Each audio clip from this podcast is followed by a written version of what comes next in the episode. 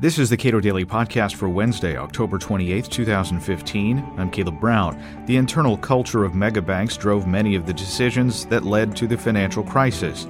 Edward Kane, a professor of finance at Boston College, argues that the implicit guarantee of a taxpayer funded bailout needs to carry a price along with it. Until then, he argues, the structure of high finance in the United States will be doomed to repeated crises.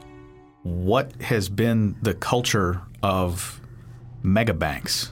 I believe the culture is one of profit maximization, but the unfortunate thing is that the profits do not include the subsidies, or the profits do include the subsidies that they can extract from taxpayers by taking extreme and reckless risks. Uh, and then that feeds into the culture of regulators, which is to rescue them. And we're talking about the very biggest banks, the ones that have to be rescued, the so, ones that are called too big to fail. So it has a lot to do with what the expectation within the bank is, given the kinds of risks that they're going to take, or That's that they right. or that they could be induced to accept. Mm-hmm. Well, I, I, liken it to reckless driving. That uh, if you see sometimes driving here in the city, especially, you will uh, see people weaving in and out of way uh, lanes at very high speed, and they're causing a lot of danger to other people. They're very confident that they will survive, but you know, at some point you see them, you pass by them a couple blocks later, and they're in a crash.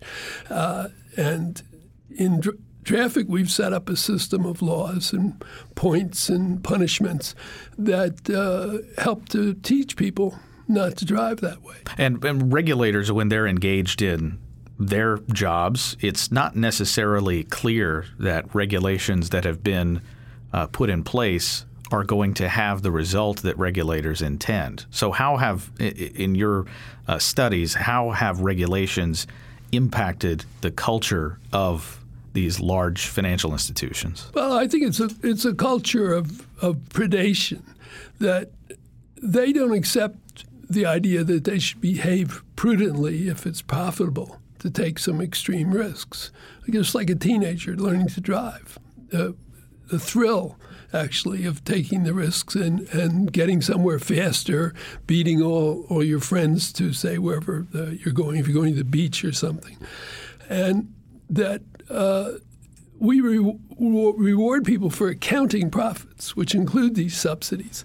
So the big banks, the quickest way to profits is to find ways to avoid the laws, to evade the laws in some cases, uh, invent new instruments that aren't covered by the regulations yet.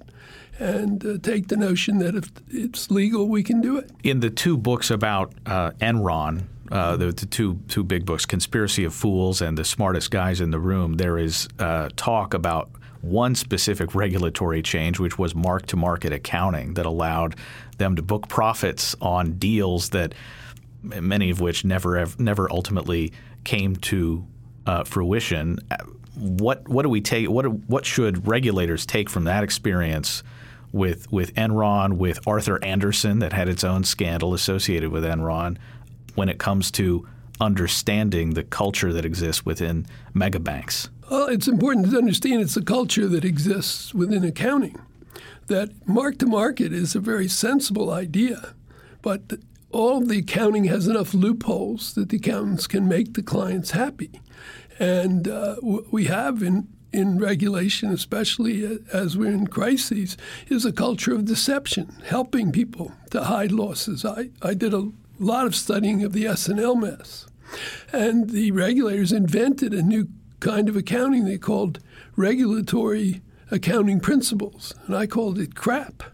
Uh, because the C was just silent, and, and that, uh, the whole idea was to help them hide losses, not recognize that the mortgages had been driven down in value, that the S&Ls owned by the increase in interest rates and, and the inflation going on, and the, starting with the Vietnam War and continuing until um, Volcker came in and broke the back of inflation eventually. But almost all the S&Ls of this country were insolvent, and uh, they invented ways to invent, to pr- help them not to mark those assets down and uh, pass the, the guarantee losses on to the taxpayer who made good uh, on all the deposits that these people raise. All right. So taxpayers making good on promises is is that ultimately the problem when it comes to uh, financial institutions taking excessive risks? Is it is that implicit guarantee? Is that ultimately the problem? Well, it, it's the way in which the guarantee is exercised. You know, all guarantees uh, have two parts to them: the what we call the put to be able to put the losses to the guarantor, but the guarantor has a stop loss right, a right to take over the assets. And that's what is an exercise the idea of, of uh, rescuing all the creditors of an institution that is taking substantial risk, and many of the creditors know that they're taking these risks, and they're gambling right alongside the uh, the institutions or the managers of the institutions that uh, they'll be sa- that the institutions we save they'll be saved, and they'll force taxpayers, coerce taxpayers to pick up the bills. What of this designation that has existed and still exists, uh, even under Dodd Frank, that there are some institutions that are too big to fail. It, it's it seems almost like, and I've had this discussion with several different folks, it's almost like countries that have nuclear weapons and don't have nuclear weapons. And when you observe the United States dealing with countries that don't have nuclear weapons, the treatment is quite often very different, it seems, than when, when we talk to countries that do have nuclear weapons. So are financial institutions strongly encouraged to gain that designation somehow? Exactly. That's what I was going to say. That if you look around and see that other countries are treated better because they have nuclear weapons, then that encourages you to get them. So institutions want to be uh, difficult to fail, and it isn't really just like a light switch you, that you either on or off. But the closer, the bigger you get, the more complicated you get, the more politically connected you get across the Congress. The harder it's going to be, and I would say rather than fail, but to, to unwind, to, to close and unwind. And so the, these institutions just uh, scare regulators. And regulators feel a duty to rescue them. And they understand that and they reinforce the duty. If you read the books about this crisis, they're always talking about these meetings where everyone, all the institutions came, the heads of institutions came down and scared Geithner and scared or uh, before him Paulson, and certainly scared Ben Bernanke into thinking that if they didn't put up all this money from taxpayers, uh, things would, would go completely bananas. But in fact, it was the way they did it that I, I feel was was wrong and ethically wrong. That the, the, duties to taxpayers weren't really followed. This was just a massive rescue of everybody, people who had, who knew the risks they were taking, and and were making money from having taken those risks. And now it was coming home, and they didn't want the losses, and they had the political power and the persuasive power to scare uh, the regulators and saying it, they had to be rescued and they had to be rescued completely. If you read Geithner's book, I find it disgusting the idea that we couldn't have any creditor take any losses. Uh, that that's terrible incentives for the future. And that's why I think we'll have another crisis before too long. So, w- when you talk about uh, preventing creditors from taking losses, this is the standard process in almost every other kind of investment where you provide capital, you assess the quality of the institution that is going to be making use of that capital, and you assume the risk of that investment. That's right. I'm, i own a few stocks, and one of my firms re- reported uh, a big fall off in earnings, and it lost a third of its value last week. Well, that's fair. You know, I didn't know. I didn't uh, stay on top of it. I presume if I'd really been studying that, I could have seen it and got out ahead of it. But you know, that's that's as you say, that's the rules of the game. It's it's. Um, whatever sport you play, you have to expect some pain from that sport. In terms of if we understand that regulations often don't have the intended result, if we understand that uh, there's a strong incentive by people who uh, work for either the Department of the Treasury or the Federal Reserve to uh, not look bad uh, ultimately when making a decision whether or not to let a firm fail on its own or get close to failure. How do you then credibly reorient these uh, subcultures within banks that uh, are have, have taken these enormous risks? Well, we we have to change the responsibility of everybody involved. And I think we have we actually need to change training programs in regulators uh, to get across the fact that they're going to face these enormous political pressures that crises will develop, and they've got to understand they have a duty to taxpayers. But most importantly, we have to go in and recognize that taxpayers are disadvantaged minority investors in any bank that's too big to fail, and that uh, their position needs to be measured and uh, needs to be protected by the law. So that uh, there has to be a duty from the manager, say, of Chase to taxpayers to pay them a dividend on the value of their guarantee uh, quarter by quarter.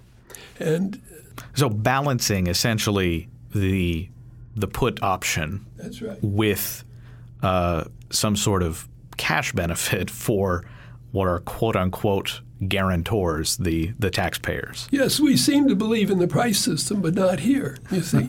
and think of a taxpayer's position. They can't, uh, as compared to ordinary stock in, say, Chase, the, the taxpayer cannot sell his position. He's stuck with it.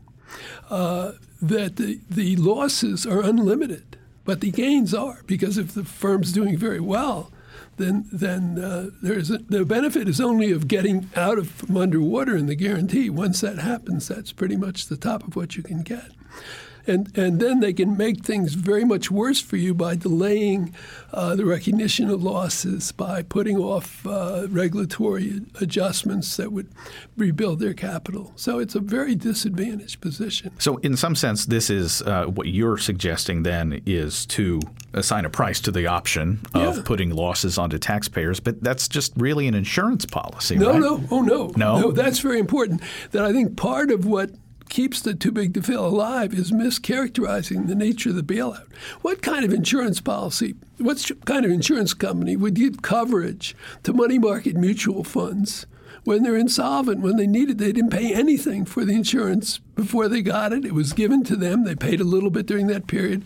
Then it's they were Oh, so this is an after the fact payment rather than a. Uh... Well, no, I'm saying what we have, we call that bail- bailout is somehow some implicit insurance. It's not implicit insurance. It's implicit loss absorbing equity. Okay. And it's certainly not a loan. You see, it, what I'm saying is that these guarantees to treat them as a form of insurance is to confuse the way people think about it. Because in insurance law, we recognize the concept of moral hazard. You insure people, and then you, as an insurance company, are supposed to control the losses.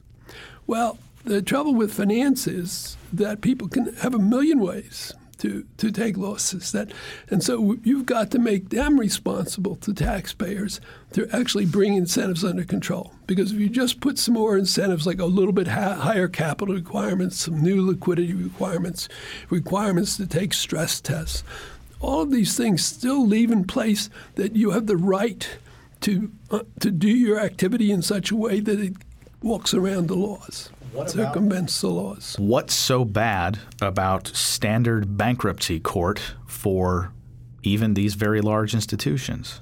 Well, uh, there are a lot of us that say that, that something like the bankruptcy process is way better than not feeling them at all. But it still is the question that in a crisis, once you get in a crisis, the, the culture of, of rescue is so strong in in the uh, financial regulatory sector that that's what you're going to get. But we notice that we don't punish any individuals for taking these risk, reckless risks. We there has been, as far as I know, no top banking executive go to jail uh, most of the fines go to the company, which means the stockholders who weren't in position to see the losses because they were being hidden by this kind of accounting you talked about at the beginning. So we have to put new responsibilities on. Uh, on the executives. Now, British law has started to move in that direction, but just backed off last week. And it's it's very disappointing, but at least they saw that this would be very helpful. That people that uh, they had a law that said that if you were in a position to uh, take a risk that was ruinous, you took that risk, and uh, you knowingly took that risk, knowing that it could render the thing the insolvent, and that the standards with which you evaluated all this were way below what should be the standards in banking. That's going to be where it would be hard to prosecute. But even that, that was characterized as reversing the burden of proof, and the, the new British government uh, changed it uh, said that they were they were going to go back just to treat regulatory breaches, and I'm saying that's the whole problem. They say if we write a regulation and you breach it, we can punish you, or punish your bank, but if you find a way around that regulation, so you're not really breaching it, well, that's okay, you know. How different is this from Bagehot's rule? That, that is, I mean, the idea that you have this uh, collateral that's good collateral. I mean, we never really established that in the financial crisis, but but how how different is what you're suggesting from Bagehot's rule? Well, Bagehot's rule is is a rule about when you rescue and when you don't. What I'm saying is that as long as we have incentives in the industry that says it's okay to steal money from taxpayers as long as you don't break the law and, we're going to, the law is not going to be actually passed in a, in a way creating responsibility. It's just going to say, here's rule one, here's rule two, here's rule three, here's rule four. And if you can b- manage to break the spirit of that law without breaking the letter of the law, you're home free. And that's what it's that's unacceptable. You know, if we if uh, somebody invented a new way of robbing people on the street, and somehow the, walk through the laws, uh, we would still feel that, that, they should be punished for that, and we would immediately change the laws. But here, the, the, the nice thing is that street robbers don't have a lobbying uh, force, whereas these very big banks have extremely strong lobbying force and give lots of money to politicians that lead them to be sympathetic to their problems when they get into trouble. Edward Kane is a professor of finance at Boston College. Download the new Cato Audio app for your iOS device and get access to all six Cato Institute podcasts. Learn more at cato.org.